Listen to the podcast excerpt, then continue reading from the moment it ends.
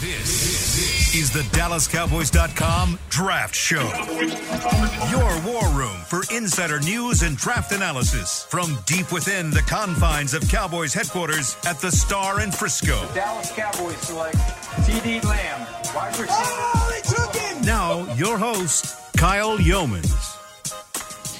We are into the single digits. We are nine days away from the NFL draft. April 29th is fast approaching. Happy April 20th, everybody, as we are just nine days away, and Cleveland, Ohio is starting to feel the ramifications of the draft on the horizon, and so is the DallasCowboys.com draft show, as we have got an entire show full of fan questions. Yes, we normally do Twitter on the 20, but as KT Best said it yesterday in our group text, this is Twitter on the zero, Twitter on the 20, and Twitter on the 40 all at the same time because we're going to do the entire show full of fan questions. And Dave, I feel like this is kind of overdue because, I mean, we've had just fan involvement through the roof throughout this entire process, and we've just answered like six questions. I was gonna, it's not it's not a knock on you. If anything, I think I think it's a byproduct of the Zoom era. Uh, it just takes longer to have these conversations, and yeah, I feel like we've probably only answered ten questions this entire year. so, uh, yeah, good. Let's let's get to it. Let's give the people what they want. Absolutely. We've got David Hellman. We've got Kevin KT Turner, Jeff Kavanaugh. I'm Kyle Yeomans. Glad you're with us. And KT, I mean, this is your idea, but you got to give back to the fans after uh, all the, the help that they've given us in terms of Twitter on the 20 all year long, right? Yeah, like I, I get the frustration. Like, hey, uh, guys, guys, we sent you a bunch of questions. You got to two of them. So I was like, you know what? We're nine days away. Instead of us talking about Surtain versus Horn one more time, let's just open this bad boy up. And I, hey, I, I, I like to improv. You know, I like to I like to be random. So I kind of I kind of like that we got everyone asking questions, and hopefully we can make a lot of Cowboys fans happy today. All right, so I'm going to start things off by shooting this first question right at Jeff Kavanaugh. And the reason why is because it is a little bit random. But you mentioned Horn, you mentioned Surtain. How about I throw another top corner name in there for this first question? This comes from a guy named Tank Commander ORL on Twitter.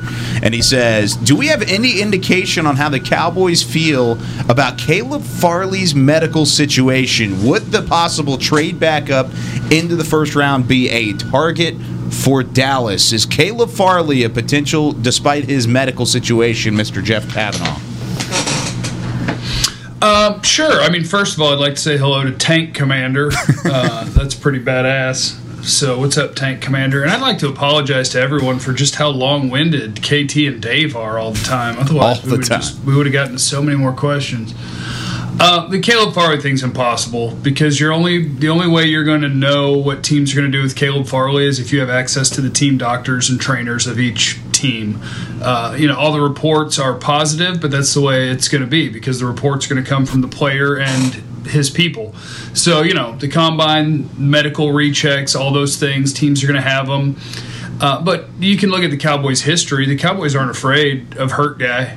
A lot of times they're looking for when when can I get hurt guy at an incredible value. And with Caleb Farley, I think if you just look at kind of the consensus opinion, the thought is probably that he still goes in the middle to back of the first round. Um, will the Cowboys be interested in making a move to do that? Maybe if they went offense at ten, and and you felt desperate to do something at corner, uh, but you know I'm I'm dug in on my thoughts on Caleb Farley. Bad backs don't get better, and it, like if you want to give me that gift at 44, and I'll take my chances. That's one thing, but giving up picks to move around and do that, I'm out. Yeah, I think that's pretty perfectly put. The one thing I, I mean, we know there's interest there. Like I know the like the Cowboys are they've done their homework on all of on all of these cornerbacks that we've talked about a million times. Eh, but Jeff's right. Like you know, people tend to keep medical close to the vest for obvious reasons. And the only way I could really see that making sense is if they don't draft a corner at 10, which I think we would all agree that's what we expect to happen. Certainly doesn't mean it's going to, but I can't imagine them giving up picks to get Caleb Farley if they draft a guy at 10. Uh, if for some reason that doesn't happen, and like Jeff said, the desperation kind of kicks in, maybe. Um, I think it's pretty unlikely, though. I it was a real buzzkill when all that stuff came out about him. Even though we, we kind of knew a little bit about it, but to find out that it, I mean, we're, how close are we to calling this like chronic back injuries? And uh, when it just kind of went up in smoke that he wouldn't go at ten, and I was just kind of like, I don't. I, I, it was it was just a bummer. It was a real bummer. So, to me, we start talking about a back. I start talking about you in the second round. but yeah, I can see a team like the Packers, the Chiefs. Uh, you know, those teams late. Uh, the Saints with their Marshon Lattimore situation. Your team's picking late in the first round. You know, maybe that's a good spot for Caleb Farley. Maybe it is, and I mean, there's some connection I think between Caleb Farley and the Cowboys. I mean, there's definitely been that that mutual interest, and of course, ever since he was kind of that top prospect, that's something that the Cowboys have been very interested in, and maybe they kind of keep that in the back of their mind if he does slip. I don't necessarily think that trading back up is a is a huge possibility, at least for Farley. I think you could trade up for somebody else, and that actually brings me to the second question. This comes from Jake. He says, "Is there any buzz on Jeremiah Owusu Koramoah?" If the Cowboys were locked in on him, should they take him at 10 or is that a reach? If it's a reach, what range should they try to maneuver in to get him? Dave, I'll send this one to you. That's you know going back to the part about there being interest. Like I think I, I, you talk about Buzz. I haven't heard anything that suggests that he's on that short list of guys that they would draft at ten. And again, like you know, I, I feel like a broken record sometimes. Like doesn't necessarily mean that's what's going to happen. Mm-hmm. Like I don't. CeeDee Lamb wasn't really on that list last year because nobody thought he'd be available at 17. And you know, sometimes, especially the, the, the, the pandemic aspect of all this has made it way harder than ever before. Like, you know, Zoom offers a certain amount of privacy. It's, you know, if you think back, Jeff and KT, you probably remember this. Like, remember when Zeke was a prospect, he like he put all of his visits out on Snapchat. He would be like, "I'm in Philly today. I'm in New York today," and it's like, okay, cool. Like, we Now we know. we know exactly what Zeke's doing, and that's not really happening because guys can't visit facilities. Um, so I'm not I'm not hearing a lot of buzz about him. I really I can't imagine that he would be their pick at ten almost no matter what happens. Um, but I think the conversation changes if they trade back. I think I think it would make sense to pick him between 15 and 20. But again, like how likely is that to happen? So, and he's one of my favorite players. I I would probably draft him at 10, especially if the cornerbacks for some reason are gone. Uh, but that's the thing is I don't think they will be. So, unless they trade back, it's kind of hard for me to imagine that happening. KT?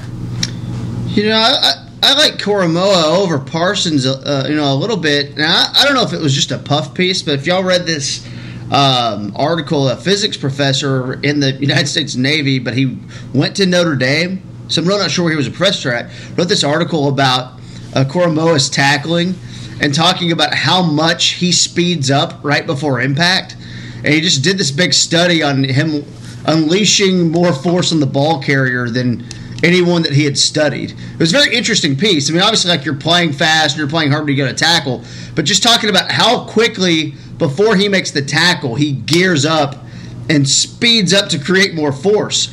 And I was like, man, that's kind of an incredible study that I'd never really thought of before. But again, that guy went to Notre Dame, so it, could have just been a you know a puff piece. But you know, for me, I, 15 for the Patriots makes a lot of sense. That that's kind of feels like a kind of a, a good zone. I wish the Cowboys were interested at 10 if they got wiped out, but you know, I think the Cowboys like Surtain enough. I think they like Horn enough. I think they like Slater enough. I think they feel pretty confident they're going to have what they need at 10 instead of, you know, trying to move back or things like that. But, you know, who knows? Who knows? Because they're not slip they're not talking much and slipping up like they usually do. if the Cowboys will let my dream come true and let Captain Trade Down ride, and he rides right on down there to 15, picks up number 46 from New England, that's a dude I would love for them to consider. My guess is this is going to be unfair to Dan Quinn, but this is life. Such is life, Dan. Welcome to DFW. Um, the Cowboys, for whatever reason, I have not a lot of faith that they could figure out a way to use a guy who you would consider a weapon in a proper way. Because that's my favorite thing about Jeremiah Owusu Koramoah is that maybe he's a weak side linebacker, maybe he's a strong safety, whatever. Maybe in nickel and dime, you're doing different things with him. And nothing about the Cowboys organization just makes me think they would deploy that properly. but if they picked him, I would hope so because I think the NFL is so much about matchups now, and teams are trying to put you in bad matchups.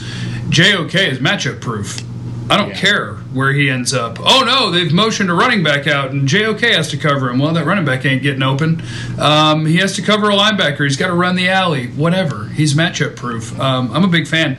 If we can get Captain Trade down to ride to 15, let's go. I would at least. I'm gonna.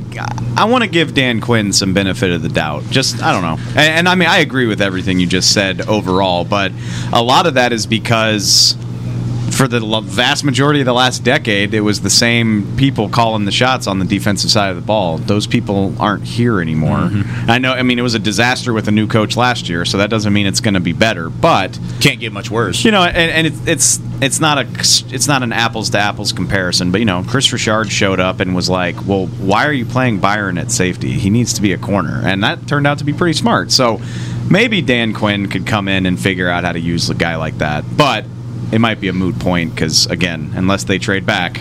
I don't think that's uh, very likely. Well, in this next question from Joshua Chewy, and I'm putting that on like that's literally how it's spelled on Twitter. Joshua Chewy says Dave talked trade down versus trade up. I mean, we just talked about trading down potentially, but he says if he thinks that they actually went down in the draft, they would also trade back up. So you have a little bit of both worlds where you trade down, maybe pick up a couple of selections, use those to get back into the first round. Thoughts on what players they could target if that's the potential?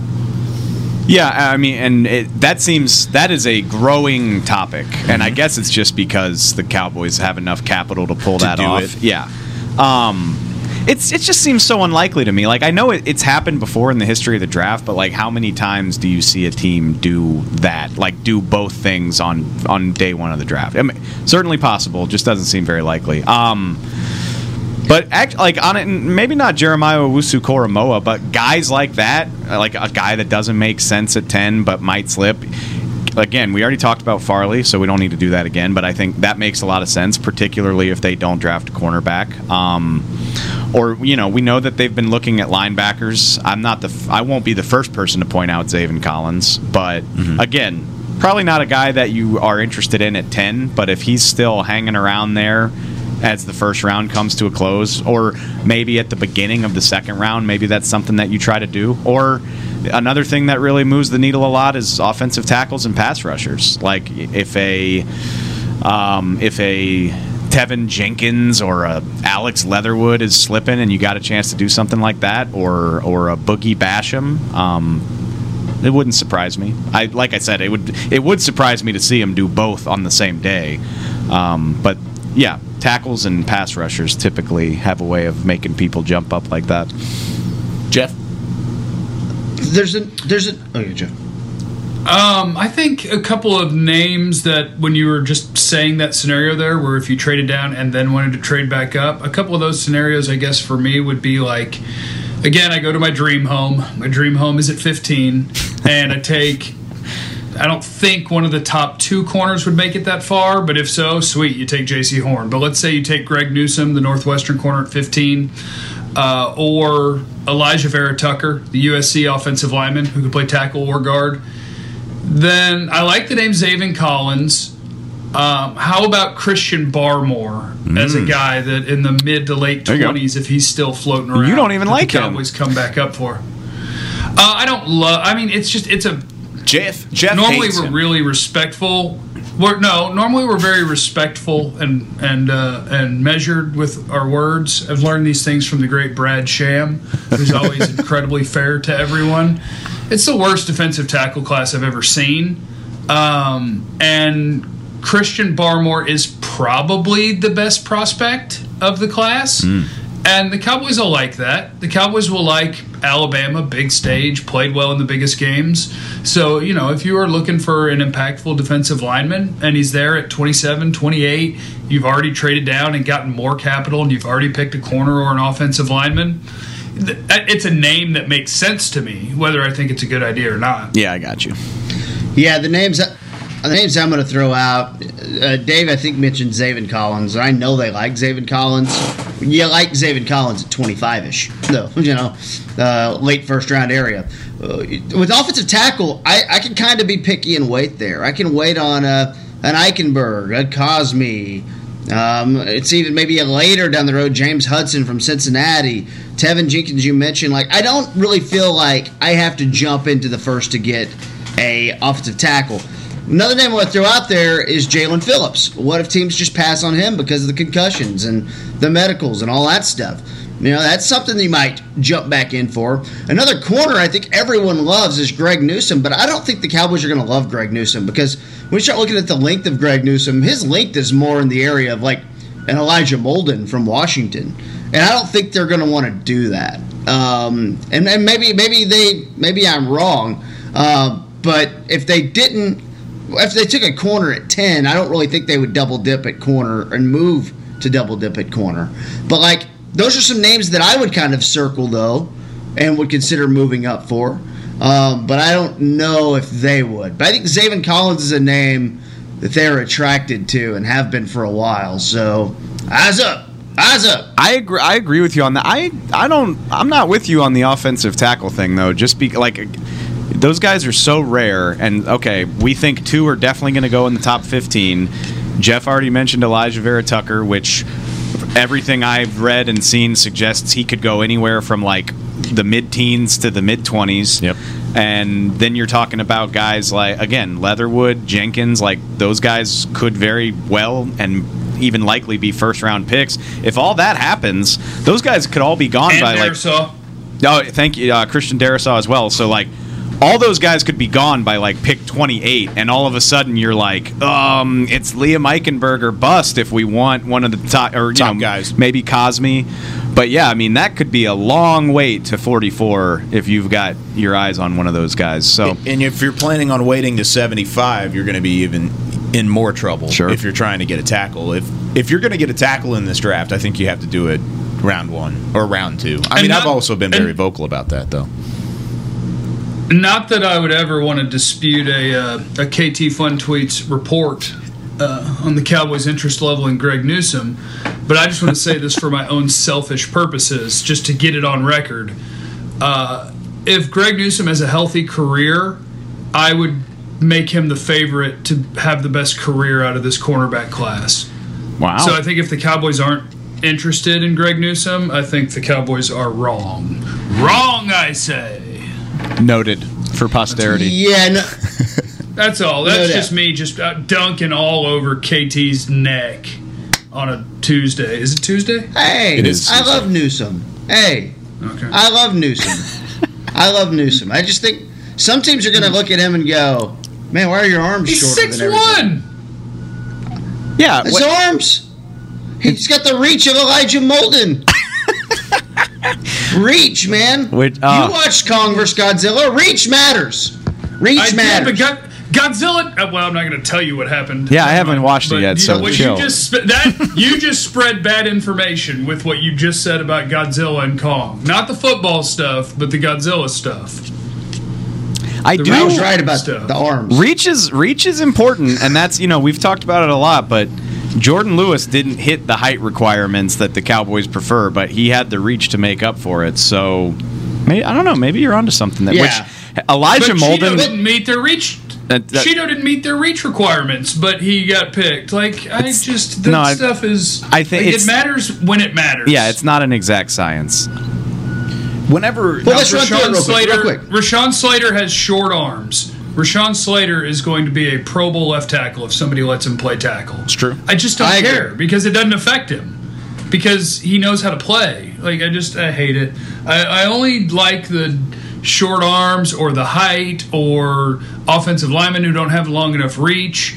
If it hurts him on the football field, then you go, okay, that sucks. That guy's off because he can't overcome that. But with guy like Greg Newsome is a baller. I don't care Okay. if his arms are six inches. Does Okay, does six it bother too much. Does it bother you that he's had a season-ending injury all three years of college? He's only played 20 career college games, and he got flagged a ton. I mean, that bothers me, and that's why I don't have him in the first round. Oh yeah, I mean the injuries bother me on Newsome. That's why I said if he's healthy, I think he might have the best career because I just think when you compare him to the top two corners, this year's athletic testing has been really weird. Like it's going to tell you that Jaycee Horn and Patrick Surtain are the elite of elite athletes for NFL corners, and I don't buy that for a heartbeat. Um, they're good athletes, but they're not elite athletes. These pro days with Yeah. hand timers, bleh, throw it all out. Um, I'm glad they're good athletes though. Greg Newsome's just more fluid than both of them. Like you, if you don't get Yeah. your hands on a guy at the line of scrimmage and he's running a slant and go, or he's running a post corner, or he's running a double move, Greg Newsome just has he's he's a more fluid mover than both of them. So I think he's the stickiest one in coverage. I think he can run any coverage you ask him to. I think he's intelligent on the field. I think there's a lot that Greg Newsome does. The injuries are the only thing that actually stopped me from having him as cornerback number one, because I think at first when I was watching him, I just saw so much kind of relaxed and conservative cover three at Northwestern that I was like, God, I want to see him do more. But the more you watch him now, you do see him impress. You do see him playing man. And I think that if, he had no injury history and he was just a totally clean slate, I think he would be the best. All right, and real quick, I know I know we're gonna get off this, but 78 uh, and a half inch wingspan for Surtain, 77 wingspan on Horn. You get to Newsome, and I'm rounding up here 74. That's a difference to teams, and that's just not in the same realm of where Farley, Horn, Surtain, and Eric Stokes are. Stokes is Um, 78 you know, think too, about yeah. Kel, Kel, Kelvin Joseph, who's a little shorter, and he's got a, a really good wingspan. I mean, his- Jeff with the his- visual aid there. I'm just- I really appreciate saying- that. This is from this is with both of our arms pointing all the way out. There's this is the difference. Hey, that matters when you're I'm playing you, Aaron I- I- Rodgers, my guy. That It's matters just a- in much different situations. Whatever. Yeah, I, think, there's. I just think there's more to knock Newsome. There's more to knock Newsome on than what maybe people are talking. I think I think you can both be right. I still like him. honestly, I think you can both be right Yeah. about this. That's kind of a lame answer, though. I It want is- one well, of the two to be right. That's I'm here to be the lame arbiter. like that's what I do. be the mediator Yeah. between the 2 I'm here to fight, bro. Exactly. But that's Jeff just to wants to drop gloves all the time. I'm cool with that. And I He likes his I work purple with guys. Broadus. I'm more of a kumbaya kind of guy. He likes he likes his Ardarius Yeah. Washingtons. He likes his Greg Newsomes. They if they wear purple, he loves them. That's just kind of what goes Yeah, on. you guys take your measurements, turn them sideways, and you may deposit them directly wherever you want. Thank you, All Dwayne right, Johnson. we are going to move on and take our first break. When we come back, we're going to talk about that defensive tackle class that, well, we've talked about already, might be the worst we've ever seen. And maybe the guy that's up at the top isn't necessarily the guy we think is up at the top. But we're going to talk about that on the other side of the break here on the DallasCowboys.com Draft Show. Sometimes nothing beats a classic. Miller Lite, the original light beer, brewed with great taste and only 96 calories, available for delivery. Celebrate responsibly. Miller Brewing Company, Milwaukee, Wisconsin. 96 calories, 3.2 carbs per 12 ounces. We're back with a tasty treat that's sweeping airwaves and taste buds.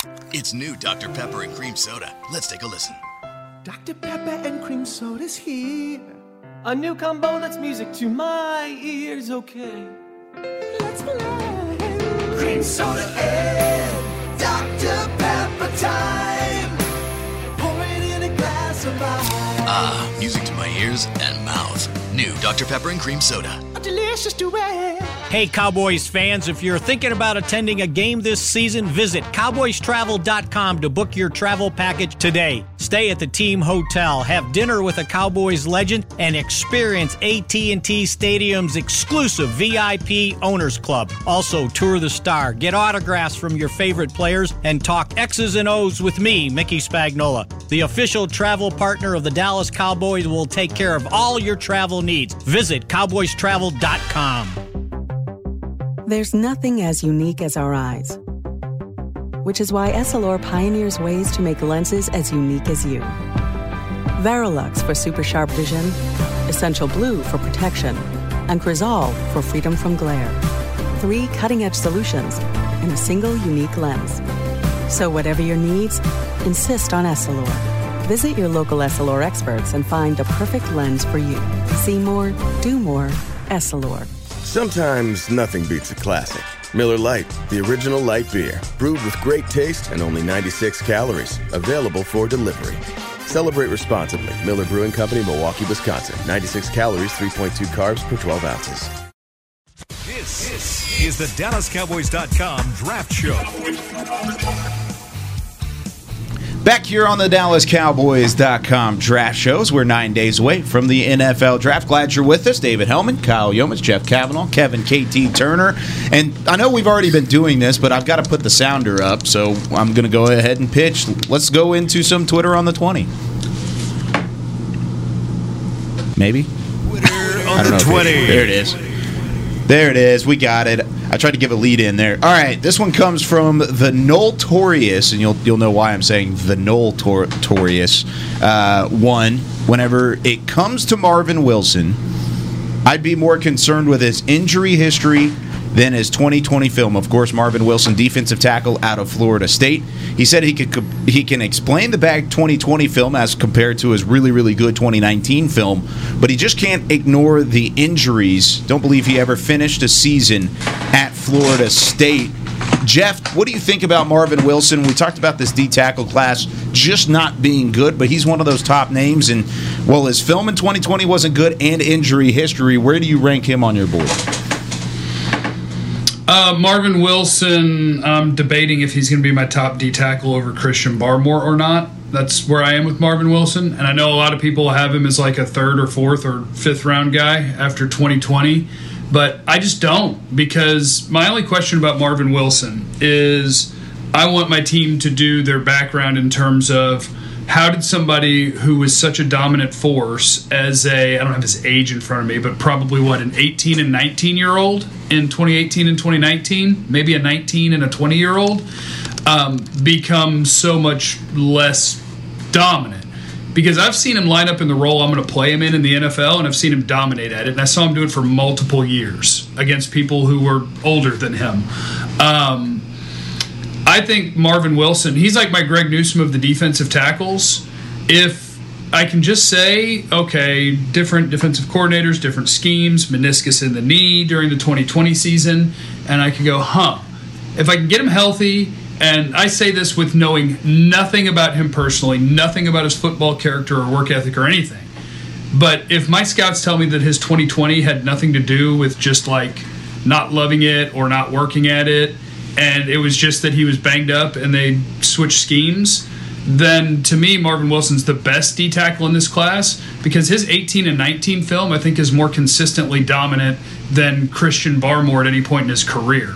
So that that's Marvin Wilson. So many people are thinking like maybe even day three guy, and I'm looking at him like, golly. I mean, I, I've seen him line up in exactly what I'm going to ask him to do in the NFL and absolutely dominate for multiple years, and we're just going to write that off?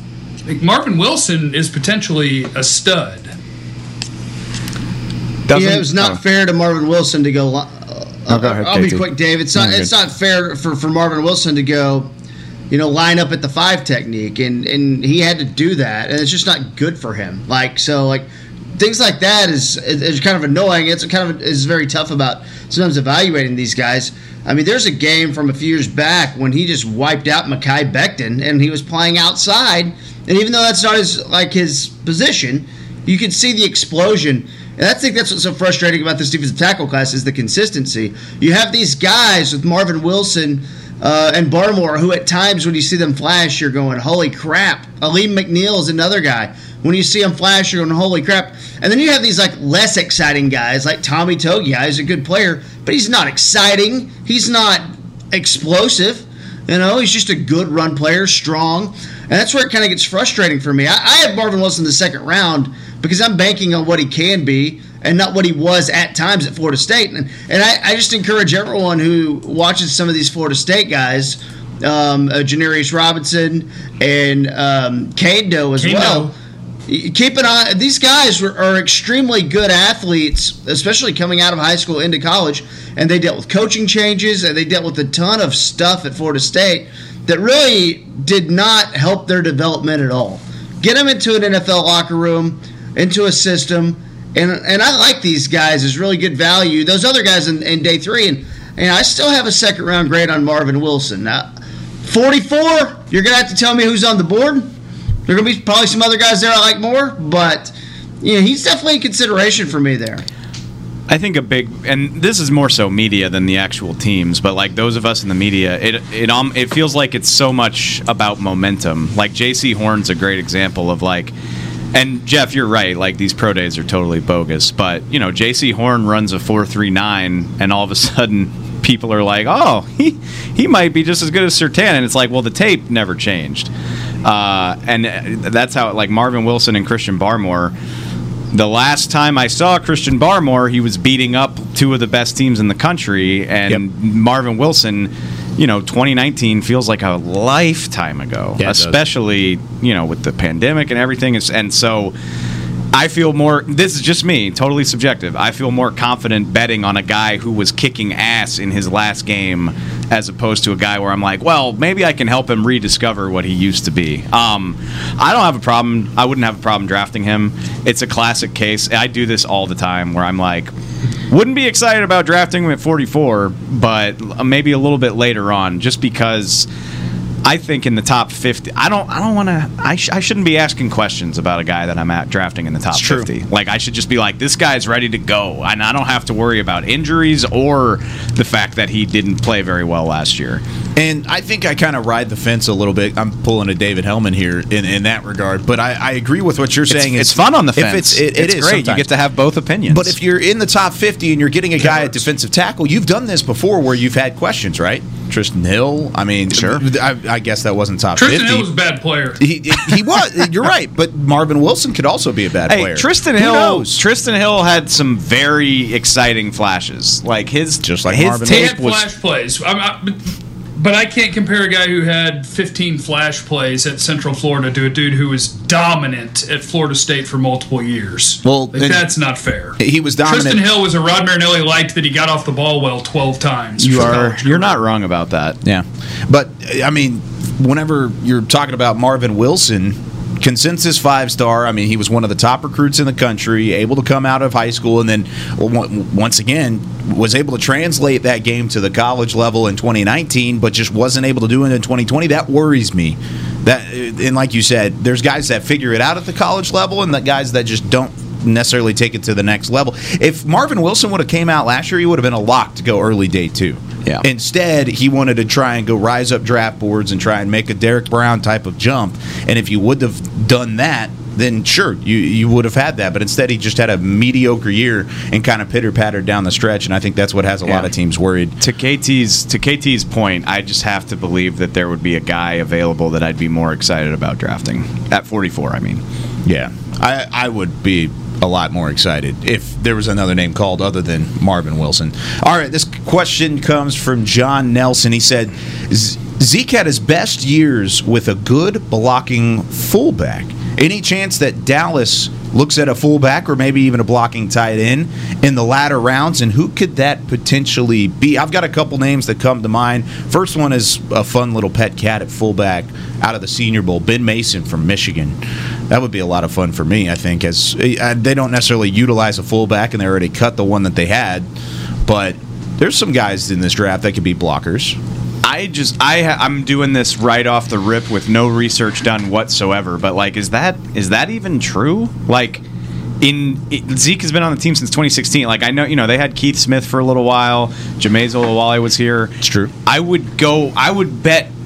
I'd bet ten dollars without even looking at it that they, in that entire time frame, a fullback has never played more than like ten to twelve percent of the snaps. Like they used Keith in short yardage situations sometimes, but like this was never the '90s. You know, like never gonna be like it- that, It yeah. wasn't like Moose Johnson where you're just uh, constantly bulldozing people. So I don't necessarily think I agree with that premise. Um, which is why if they were to get a fullback just do it in priority free agency. Like they do that every year anyway. They, they- you know, you sign a guy who can do a little bit of both. Sewo Olonilua kind of fits that that role right now, especially since they released Jamize.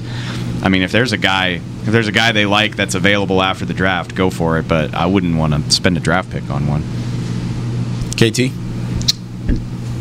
Tight ends are the new fullback. You can use tight ends there, and that's why I think you know we saw him uh, run the belldozer in there a couple times last year, right? Like um, maybe Sean McKeon can maybe do that. Um, I'm not, I'm not spending a draft pick on a guy who's just a fullback. Um, but hey, it's a fun pos- position that I definitely played in junior high, and I totally want the fullback to stay alive a little bit. Let's go draft KT. I would like to say that I um, I have a fullback for the Cowboys. Uh, he plays at Alabama. His name is Jaylen Waddle. and, uh, because there's no point in having 250 pound dudes whose job is to run in a hole and mash into a run defender and bring an extra run defender into the box. In the year of our Lord 2021, the idea that fullback still exists in non Kyle Shanahan offenses is absurd, and I will not stand for it.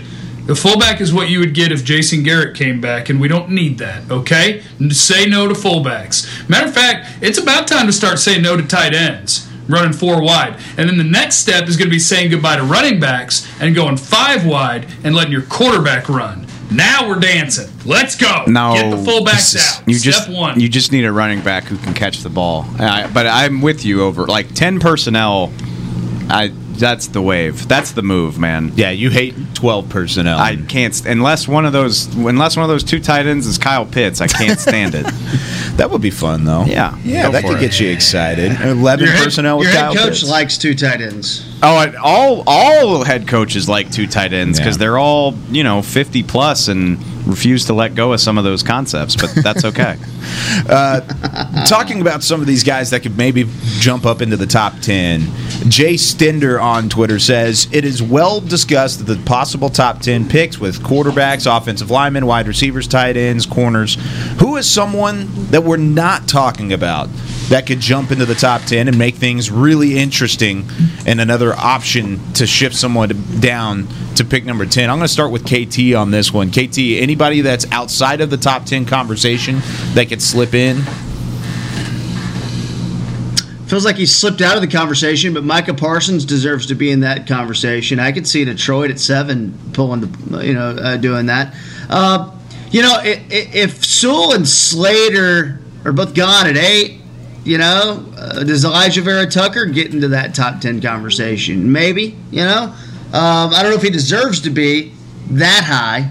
Pretty close, but that high, I don't know. I mean, I'm a guy who's not 100% in love with Jaycee Horn at pick 10. So, you know, I think I think this is the, the whole thing about getting in the top 10. It's very easy to narrow it down and get what you want. It's different than when you're picking 17 and you're kind of flipping coins on who you got over there. 10, you narrow it down. You get one or two guys, you know who you want, and that you know better be who you get. So I, I don't know if we're really leaving anyone out. I, I, I guess I would say go to the linebacker. JOK and and Parsons perhaps should be in that conversation. I would go to pass rushers. I think if you're going to have a surprise, he Yeah. would play on the edge because it's just such an important position. So, like my order would be Ojulari, Phillips, Basham, Paye, uh, Turner, Oweh. But we were talking about the NFL, and so we got to read tea leaves. So I would say Kwity Paye would be the guy who could throw it off and be a top ten pick.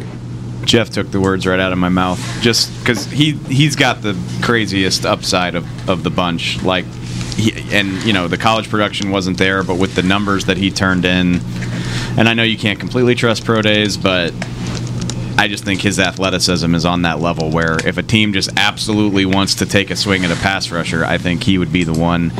And then yeah, I'm. It's hard to imagine this happening, but you know maybe if maybe if Slater and Sewell are gone, or maybe maybe somebody just like loves Darrisaw or um, like Jenkins more than some or uh, Alijah Vera Tucker. You know, uh, think back a couple years. Well, even last year, the Giants kind of shocked everybody when they took Andrew Thomas first among all of those offensive tackles. And the year before that, the Raiders took Clelin Ferrell and just blew everybody away. Um, so, you know, just because the the common logic says like Slater, Sewell, and then everybody else, but that doesn't mean that every team agrees with that. So, Yeah. yeah, pass rushers and offensive tackles, I think, always have a chance to shake things up. Uh, I would have originally said Mac Jones just based off of where I thought he was going to go initially, but I think that's already kind of been pretty much taken care of. He's probably going in the top 10, and somebody's going to try and take him in the top 10. I can still see him slipping out. I think Micah Parsons, like you said, if somebody really falls in love with him and they're not necessarily as concerned about the off the field issues, or maybe they think he's a better player than he is on the field, then maybe they go up and get him. But that's pretty much the extent of it. I think the top 10 of this draft is is pretty straightforward. By the way, last year when we did our mock draft of the top the top 32 picks we got nine of the ten picks in the first round right. I mean, we were. it's it's pretty easy usually to, to be able to snag. I think that. that's a, that's a thing that's happening right now. Is like we're all we're bored. Every Yeah. we're, the Cowboys haven't picked this high up in a while. Like we're bored of. We're like surely What's gonna happen? Surely there's something else that could change. It's like no, not really. There's probably. 13 names that make sense for these 10 spots and I get it's I'm kind of bored of talking about it too but I think that's what's going to happen That's why guys like Jeff Cavanaugh want to talk about Jaylen Waddle at ten instead of talking about one of Jeff's these been other guys. banging on that drum since like the SEC championship I don't blame him though. You guys like winning? I do. I've got a wide receiver for you, Jeff, in this next question. How about that? Uh, Who you oh, got? Goodness, I lost it already. All right, so Vance on Twitter says, "Why is no one talking about Shi Smith out of South Carolina? Insanely productive, showed out at the Senior Bowl, and comes from a college that produces really good receivers. He loves the idea of taking him in the fourth or the fifth round, and that's really where the Cowboys would have to find a burner like that. Ran a four four three." He had a 1 6, 10 yard split. I mean, the broad jumps, the vertical jumps were good, led the team in receiving. Jeff, do you know a whole lot about Shi Smith, and why are we not talking about him as a Cowboys option late in the draft? Well, I dig the alliteration in his name. It's a cool sounding name, and I heard KT make sounds when you said his name. I'm currently cramming on my wide receivers to get prepared. I have That's seen okay. 12 wide receivers, and he is not one of them. So, KT, get sexy with it. Yeah, no, he's a slot guy. At Five nine. Um, the thing about Shi Smith is he made some really, really impressive catches. I remember the Senior Bowl Mm-hmm. um, and a lot of impressive catches. But if you're talking about Shi Smith, then you're kind of taking my Jaelon Darden pick away. So that's where my big issue is. But Shi Smith, Shi Smith's a good player. The thing about Shi Smith is how incredibly aggressive he is at all times as a route runner. And usually those slut guys seem a little more nuanced, you know, more kind of joysticky. And I don't really see that as much with him. I, I kind of see him as just kind of to run through a guy and then get across and kind of get open a little bit. He's kind of more of a, you know, a A to B type guy. And I'm not saying he's not shifty. I'm just saying he's not as shifty as, you know, the Jaelon Dardens who I just, you know, talked about. So, um, again, I, I, I like him. Highly productive um, in his in his career. Um, fourth round, fifth round for me on my wide receiver chart. Uh, as I go through my wide receiver rankings, there's just so many of them. Ten. He is wide receiver twenty for me. Yeah. So that is fifth round. That just That's the wrong USC. just speaks Bring to me the Amon Ross. St. Brown. there you go.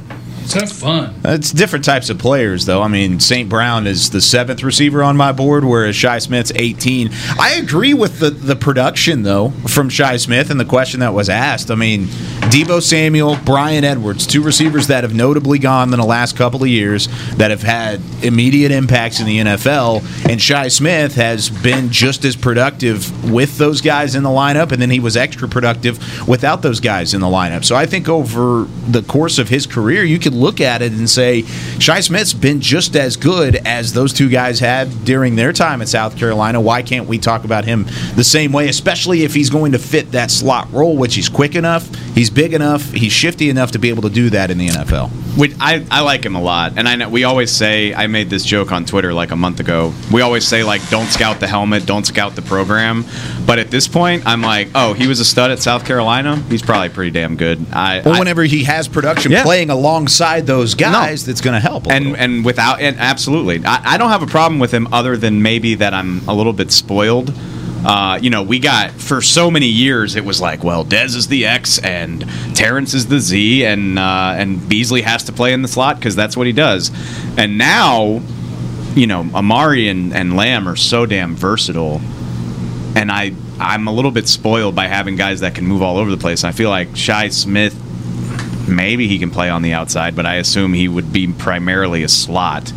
Uh, I'd be perfectly fine drafting him on day three, but I think there are other guys that are a little bit more versatile that I think I would rather have. But I do th- like we probably haven't talked enough about drafting a receiver because you have 10 picks, it's a loaded class, and we don't know what the future holds for Michael Gallup. And so I absolutely love the idea of restocking the depth chart. Probably not with not with one of the first four picks, but yeah, I mean it would it would be a lot of fun to use a day three pick. And if I mean if Shi Smith is who they picked, I'm not going to complain about it. What are, what do you feel like the odds are that the Cowboys do pick a receiver with ten picks eh, in the middle of this draft? Ten picks. I bet, uh, and who knows if they'll 80%. Who who knows if they'll even make all ten picks? But yeah, I think th- they've got six picks on day Very three likely. right now. I bet one of them will be a receiver. Like the class is too deep. Yeah, and you know between Gallup and obviously Noah Brown and Cedric Wilson don't have long-term situations here.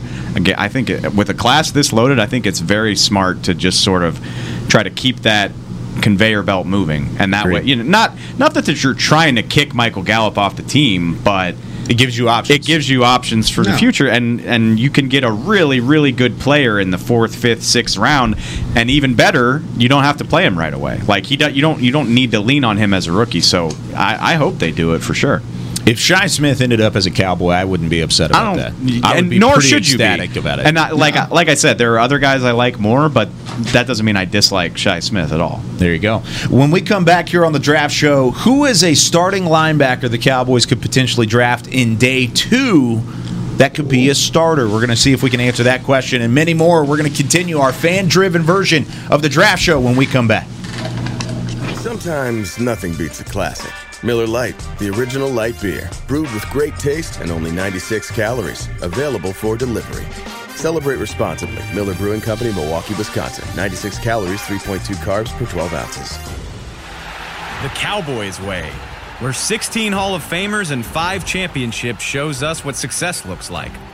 Where turkey is always the second best part of Thanksgiving Day. Where we are all defined by one single thing the star. Where we as fans know it's our job to keep the tradition going. Bank of America is proud to be the official bank of the Dallas Cowboys and to support the quest of living life the Cowboys way. Copyright 2020 Bank of America Corporation. Honey, big news. Gary, are you okay? Oh, I'm not Gary anymore. I'm Jackie Flash. What? See, I want the latest smartphone, but the best deals are only for new customers. So, to get a new customer deal, I changed my name to Jackie Flash. Okay, but the best smartphone deals at AT&T are for everyone, new and existing customers. That's huge. Then guess who's getting a deal? Is it Jackie Flash? Jackie Flash. It's not complicated. At AT&T, our best smartphone deals are for everyone. Restrictions apply. Visit att.com for details. Before there was a draft, you could size up a cowboy by three simple factors the crease in his hat, the bend of his brim, and his unbending attitude. A man Stetson didn't just protect him from what life threw at him, it projected a rugged, unstoppable spirit. Stetson hats are still American made with pride right here in Texas. They're still the unofficial crown of all self respecting cowboys, and Stetson is proud to be on the field with America's team. Find a retailer nearest you at stetson.com slash cowboys. Sometimes nothing beats a classic. Miller Lite, the original light beer, brewed with great taste and only 96 calories, available for delivery. Celebrate responsibly. Miller Brewing Company, Milwaukee, Wisconsin. 96 calories, 3.2 carbs per 12 ounces. This, this is the DallasCowboys.com Draft Show. Final segment here of the DallasCowboys.com draft show. So glad you've been with us here over the last 48 minutes. Kyle Youmans, David Helman, Jeff Cavanaugh, Kevin KT Turner. And Jeff, find me a linebacker that the Cowboys could draft day two who could start immediately. Ernie asked this question on Twitter Is there one available? Oh, yeah. Um, well, start immediately. Who are you kicking off the team? Uh, you, like, you'd have to kick. You, You- to you can make that team, decision. You have your starting linebacker. Okay, well, the NFL only plays two starting linebackers, so whoever you pick is not starting until you decline LV's fifth year option and you get rid of number 54 after this season. But that's okay. You can figure that out later. Um, you know, it depends on how the draft falls because, you know, every year you start talking about, oh, I'd love to have this guy at this pick. And then the whole world goes, he's not going to fall to there. And you're like, okay, well, you got CeeDee Lamb at 17. So my guy would obviously be Nick Bolton, the Missouri linebacker. If you could find a way to get him to 44, which is not impossible because he's five foot 11 and he didn't test well athletically. So NFL teams are going to go, oh, small, unathletic linebacker. When do I pick him? And my answer is 44 if the NFL will let you because I love Nick Bolton. But I mean, I got a list of guys. So if any of you guys are big fans of any of these guys individually, feel free to talk about them. But you got. Um, Will we say that Parsons is gone, Zaven Collins is gone, and Jamin Davis is gone by 44, maybe? I th- and think so, yeah. That's a pretty safe bet. Okay, and even if so, I would say you've got guys like Baron Browning at Ohio State, who I'm a big fan of. Jabril Cox at LSU, I like okay. Um, Dylan Moses is interesting, but I don't trust him. Pete Werner at Ohio State. My guy Jones, what's his, Ernest Jones, I believe, at South Carolina. And I mean, I've got more and more and more and more guys. Yes, you can find linebacker on day two, and I think there's going to be a chance for some pretty good value on one. Baron Browning is on the short list of picks that would make me do a backflip. I just I at 44. Yeah, I mean, I think that's probably where you'd have to take him, and I just, I, I just, I like his game a lot. I think, I think he could fall to 75. It's and that like I, I never, I try not. To. He's not to in a sweet spot. Like he's not at 44 75. Yeah. He's somewhere in between. I try not to peg guys because like we're wrong Yeah. all the time. You know, I mean, Jamin Jamin Davis, nobody was talking about until three week, three four weeks ago, and now it's like Now well, he's a first-round pick. he's- Well, not only first round, people are like he might not last to number twenty. So it's hard to peg this stuff. I just I th- I know you can get Baron Browning on day two, and I like his game a lot. I like his athleticism. He hits. Um, he gets to the ball carrier. He makes plays, and yeah, like if you needed him to, I think he could start right away, and and you don't have to spend a crazy expensive resource on him. And, uh, unless it was Bolton, I don't think I would love a linebacker at 44. Um, but I would love, or I would like Browning at 44 over Jabril Cox. And those are all guys who I would not mind at all at 75. Because I do think you still have to be kind of picky uh, up there in the top 50 and things like that. So, um, well, so about Baron Browning, you, you always kind of look for that guys. and We talked about this earlier with Marvin Wilson. It's a little different conversation. With Baron Browning, you do give him some bonus points for getting better as his career went on. So that's something that Baron Browning absolutely did. I mean, he had outstanding production and got better as his career went on, and I think that's kind of important. So, again, I'm, day two is a good thing, but I, I, I really don't want anything to do with linebacker at 10 or 44, to be honest with Okay. you. Well, how about Sorry, this? guys. I've got a no. I've got a, a, a thing that'll make you happy. Then, how about another Ohio State linebacker a little bit later on? Blake Hinson on Twitter asked, "Would Pete Werner fit the Cowboys as a hybrid linebacker? And what round would you target him in?" I guess your dog does not like the question. What's about up, Pete CD? Werner? CD is anti Pete Werner, always has Just been. does not like him at all. He's um, Pete Werner's fine. I think Pete Werner on tape, I'll be honest, kind of bored me. I was just like, Yeah. oh, here's a guy that's kind of not all that athletic, and the drops that he does are very basic, but he'll do his job. So I was like fourth, fifth round. And then his athletic testing was way better than I thought it would be. I didn't think he was that athletic. Um, so I think that helps Pete Werner. I bet he's like a third round guy, if I had to guess. Uh, I don't know if I want to be the team that does that there, but I, I my, I mean, again, as Dave, I'm not going to use the weird word Dave was using, but I don't like to try to guess exactly where Wow. a guy's going to go. Wow. But Pete Werner, I'll, go Jeffrey. third, I'll go third round. Jesus, Jesus, Jeff.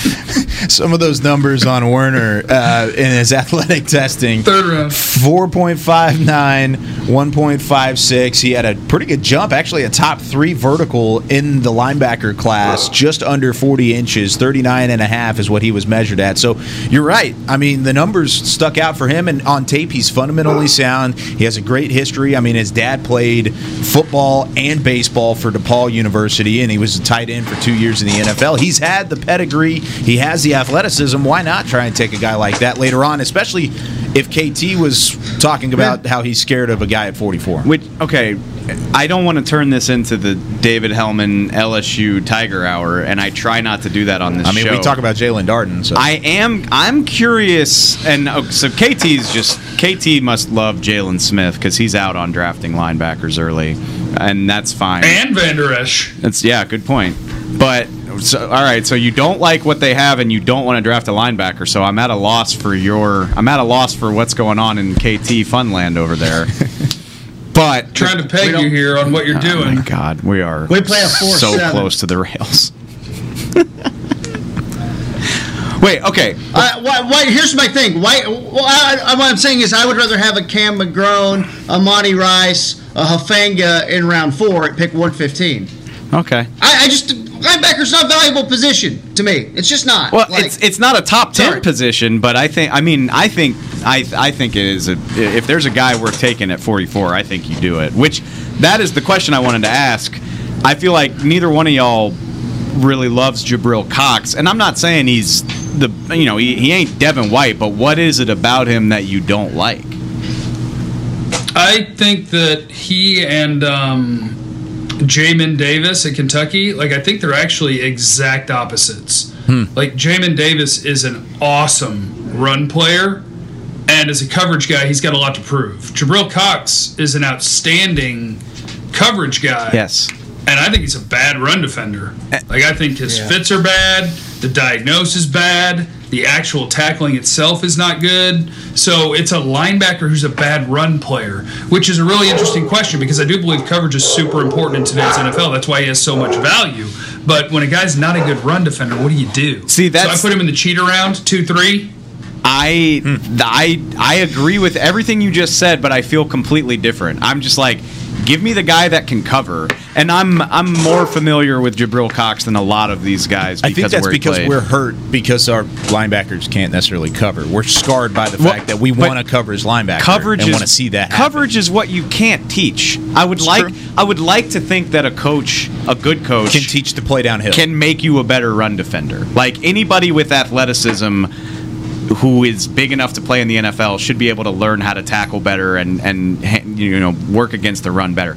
I don't know if you can teach a guy how to move in space and keep up with some of these athletes that are playing offense these days. So I'll and that's just me. I mean, it's like different flavors of ice, flavors of ice cream, but like I would rather try to teach Jabril Cox how to tackle than draft a guy that Yeah. can't cover and hope that he can magically learn how to do that.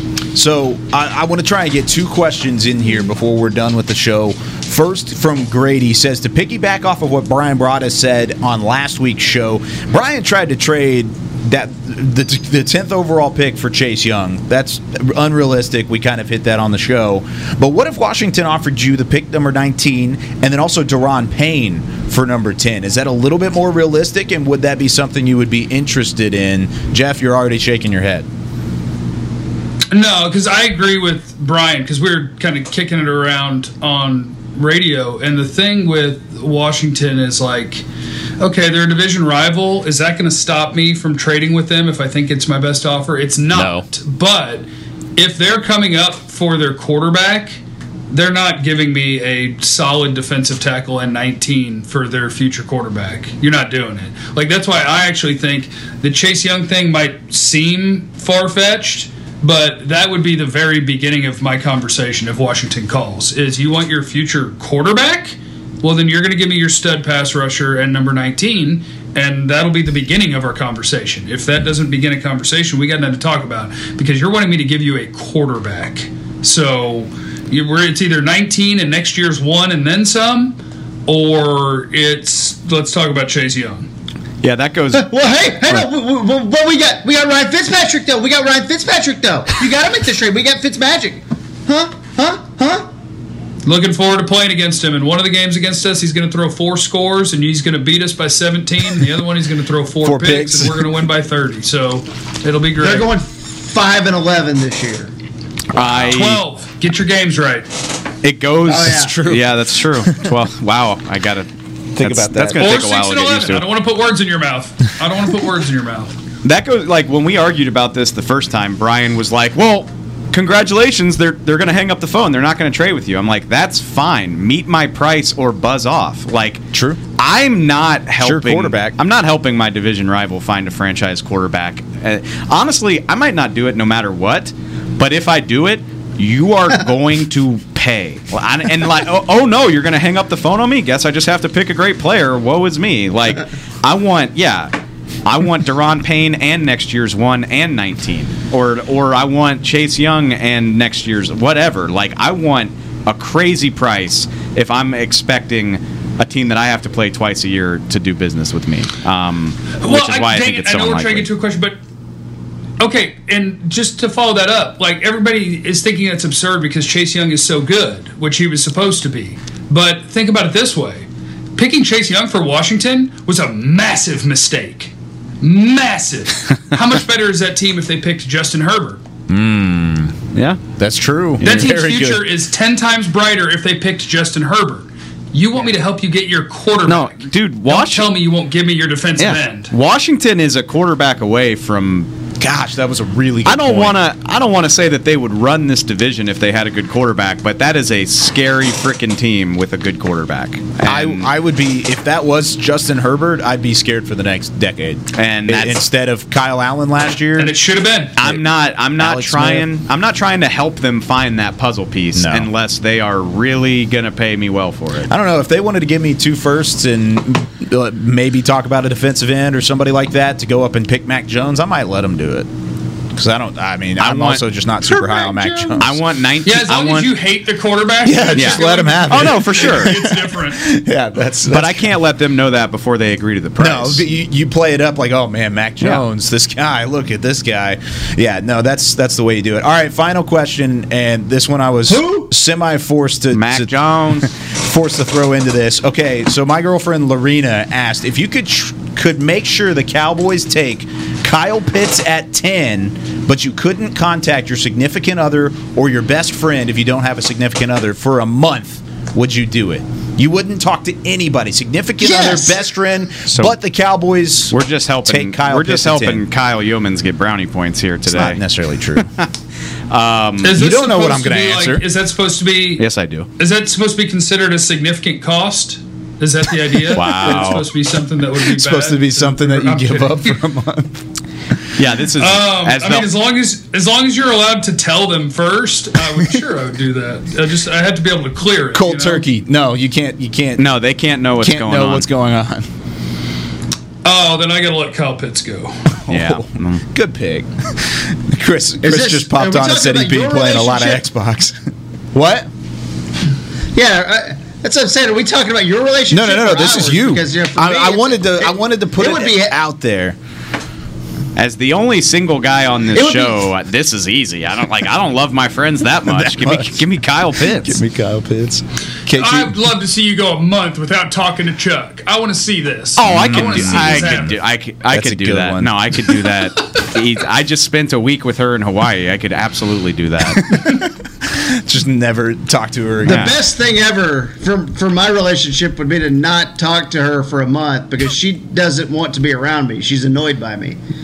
Those so are the best. a month Those are the best break, kind. that'd be great for her.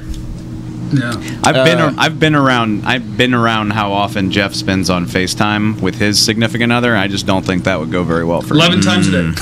There you go. Yeah, eleven times. No. I like it. So I, I, for Kyle Pitts, I would say no. I would not do that. But if it's Rashawn Slater or Penei Sewell, Oh my you God. can maybe talk me. That's into it a so bit later lame. on. You might be able Oh. to. Talk You would me make into that it. You're the sacrifice for a boring Okay. Offensive I like offensive line. Yeah. I like I like the the potential Okay. there. But that's gonna do it for us here on the Draft Show. So glad you've been with us here over the last hour. For Chris Beam, for David Helman, Jeff Cavanaugh, Kevin KT Turner, who pulls out the guitar right at the end. I'm Kyle Youmans. We'll see you on Thursday. The draft nine days away. We'll see you next Play time. free bird. This has been a production of DallasCowboys.com and the Dallas Cowboys Football Club. How about this, Cowboys?